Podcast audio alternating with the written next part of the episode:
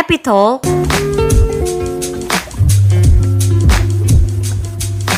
Epipenny Talk Podcast. Hai teman-teman, selamat datang kembali di Epitalk Podcast bersama aku, Hayu tentunya Yang akan bersama teman-teman selama beberapa menit ke depan. Jadi teman-teman, pada kesempatan kali ini aku akan bahas apa itu sleep paralysis. Nah, sebelum masuk ke pembahasan ini, sebelumnya aku pengen tanya nih, mungkin teman-teman ada yang pernah mendengar, familiar, atau bahkan pernah merasakan apa itu ketindihan. Kalau di daerah aku sih namanya ketindihan ya. Mungkin di daerah teman-teman ada yang namanya beda karena Indonesia kan luas ya. Biasanya ada sebutan lain atau kata-kata lain gitu. Jadi kalau di daerah aku itu ketindihan sering dikaitkan dengan hal-hal horor atau mistis.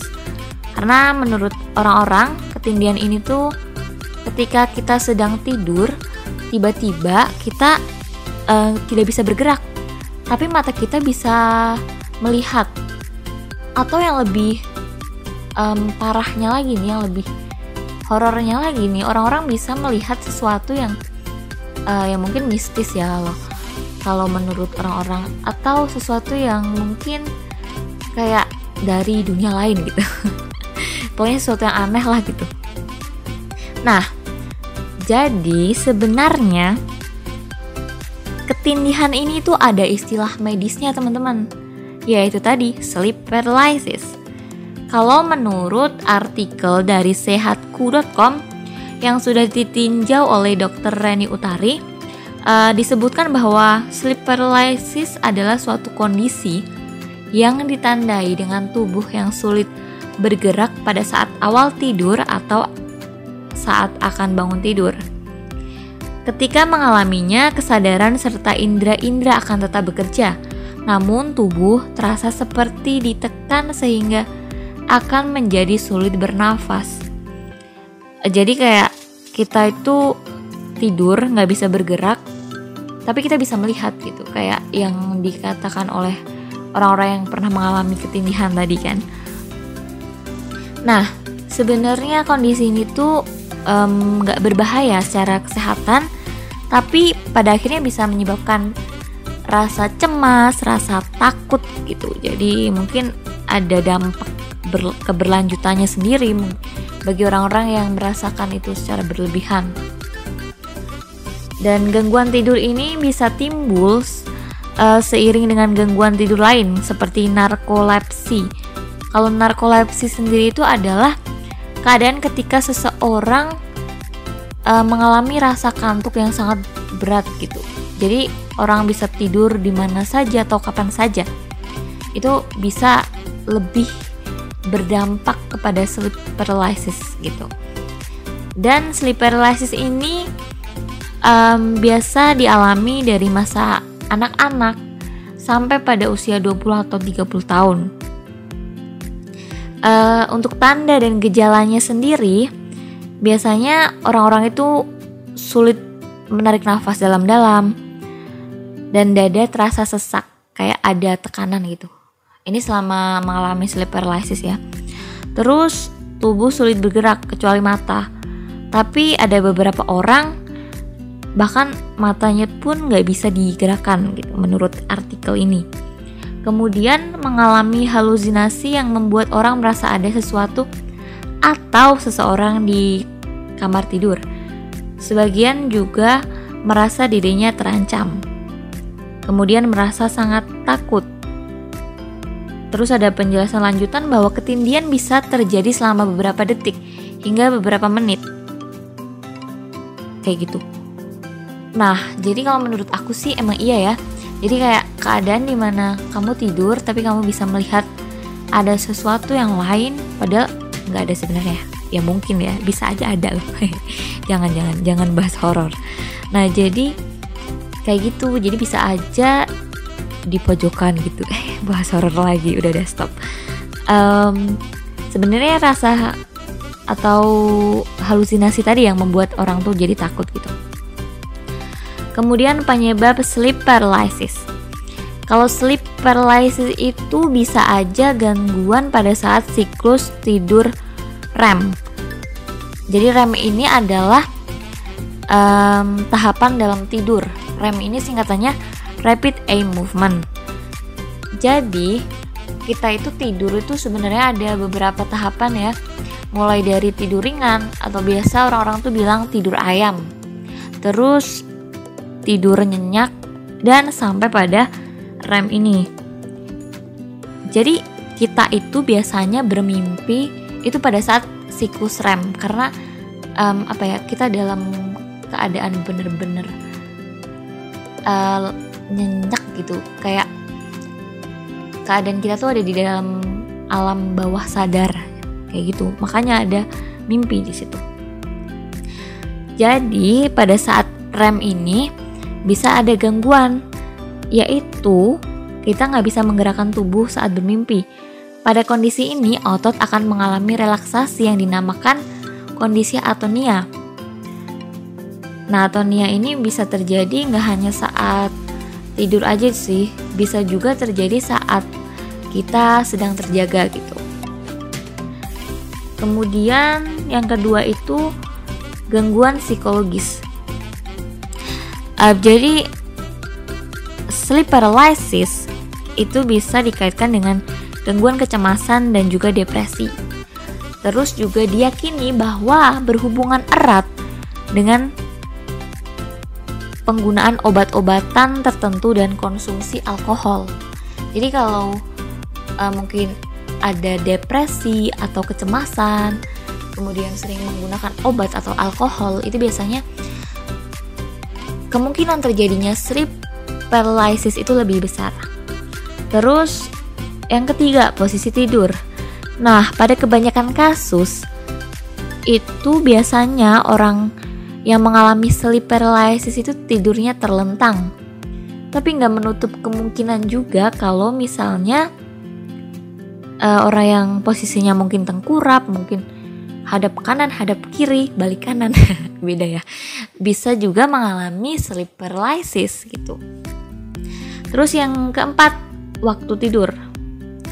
Jadi orang yang uh, mengalami sleep paralysis itu umumnya terjadi pada saat malam hari. Tapi nggak menutup kemungkinan juga nih bisa juga pada saat siang hari orang-orang mengalami sleep paralysis ini. Terus penyebab lainnya biasanya berhubungan dengan gangguan tidur lain uh, kalau misalnya seseorang itu mengalami gangguan tidur lain bisa aja akibatnya itu orang itu akan lebih sering terkena sleep paralysis ini ya. Contohnya kayak terjadi narkolepsi. Orang ini memiliki nar sering atau memiliki narkolepsi yaitu tadi ya keadaan di mana orang tuh mengalami rasa kantuk yang sangat berat um, baik itu siang hari yang menyebabkan dia tuh bisa tidur secara tiba-tiba. Kemudian gangguan lain seperti apnea tidur. Kalau apnea tidur ini kaitannya dengan pernafasan ya. Jadi gangguan tidur yang berpotensi serius ketika nafas berhenti dan berlanjut berulang kali gitu. Jadi kalau dari pengalaman aku sendiri nih yang dulu aku tuh pernah mengalami sleep paralysis kayak sering gitu pas SMA di mana dulu itu aku kan ikut organisasi pramuka ya yang banyak aktivitas fisiknya kayak lari mengelilingi lapangan gitu terus push up squat jam ya pokoknya banyak ya olahraga-olahraga itu terus juga waktu tidur aku tuh kayak gak jelas dan kayak kurang tidur gitu pada akhirnya aku sering mengalami yang namanya sleep paralysis ini nih. Biasanya sih emang malam-malam ya. Terus ya itu tadi aku nggak bisa bergerak kayak kayak aku ngelihat apa gitu halusinasi. Nah kalau dari pengalaman aku sendiri nih, aku halusinasi itu adalah hal-hal yang um, dalam waktu yang berdekatan itu tuh kayak kita sering membayangkan atau pernah melihat gitu Soalnya waktu itu aku tuh abis nonton film yang ada monsternya. dan ternyata pas aku sleep paralysis itu ada monster itu di di yang aku lihat dalam satu ruangan yang sama sama aku pas aku tidur. Jadi kayak ya ampun panik panik panik. Kayak nggak tahu itu monster orang atau bukan. Tiba-tiba ada malam-malam di situ gitu kan. Udah tuh bacaan udah baca ayat kursi al-fatihah udah bacaan yang bener sampai nggak bener. Sampai baca doa makan. Tapi akhirnya dengan usaha maksimal tuh aku coba gerakin tubuh aku kan. Dari mulai kaki sih biasanya yang yang aku coba gerakin tuh kaki yang paling pertama. Terus abis itu udah tuh kaki udah bisa gerak habis itu ke atas ke atas udah bisa gerak. Udah deh kebangun jadi kayak ya udah kita kebangun dari tidur. Padahal tadi sebelumnya kayaknya kita nggak tidur karena mata kita kebangun gitu.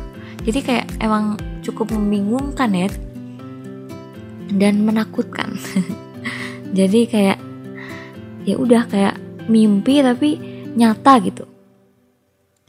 Ya begitulah sleep paralysis. Dan menurut aku tuh kayak kayak mimpi tau gak sih?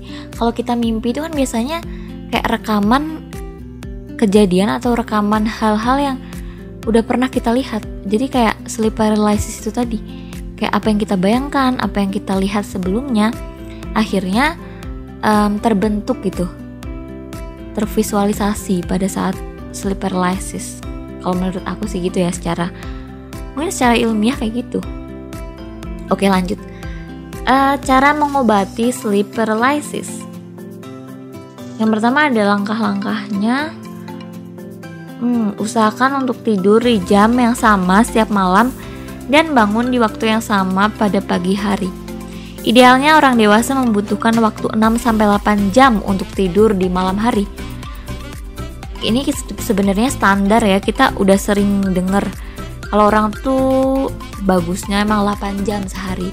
Cuman nggak semua orang bisa kayak gitu. Biasanya emang ya terpaksa kita lagi ada kerjaan apa, jadi hmm, tidur 8 jam adalah hal yang sangat mewah gitu buat sebagian orang. Kemudian yang kedua buat lingkungan tidur yang nyaman, tenang, gelap, dan tidak terlalu panas maupun terlalu dingin. Karena tidur itu kan kayak waktu di mana tubuh kita benar-benar istirahat kan setelah seharian beraktivitas. Jadi mungkin emang benar-benar pergunakan waktu itu sebaik mungkin untuk membuat diri kamu nyaman gitu. Terus keadaan yang gelap, uh, secara kesehatan kan kita juga disuruh untuk mematikan lampu atau menggunakan lampu yang um, nyalanya tuh nggak yang terlalu terang gitu. Supaya tubuh kita istirahatnya bisa maksimal. Kayak nggak memproses cahaya gitu. Kalau nggak salah kayak gitu ya. Terus tidak terlalu panas atau terlalu dingin. Iya kan? Kalau terlalu dingin nanti demam. Oke oke. Bercanda. Terus kita lanjut ya Hindari konsumsi makanan yang terlalu berat, merokok atau minum alkohol dan kafein sesaat sebelum tidur. Iya sih sebenarnya itu kayak standar sih. Hal-hal yang gak sehat yang perlu kita hindari. Kayak merokok, minum, alkohol gitu. Terus untuk konsumsi makanan yang terlalu berat. Kan kita juga sering dengar kalau tubuh kita itu uh, setelah makan makanan berat itu butuh waktu sekitar 3 sampai 4 jam untuk memproses. Jadi sebaiknya kita makan itu 3 sampai 4 jam sebelum tidur. Terus yang terakhir olahraga teratur. Tapi jangan melakukannya dalam waktu 4 jam sebelum tidur. Ya sebenarnya ini hal-hal apa ya gaya hidup sehat yang harus kita lakukan secara standar ya.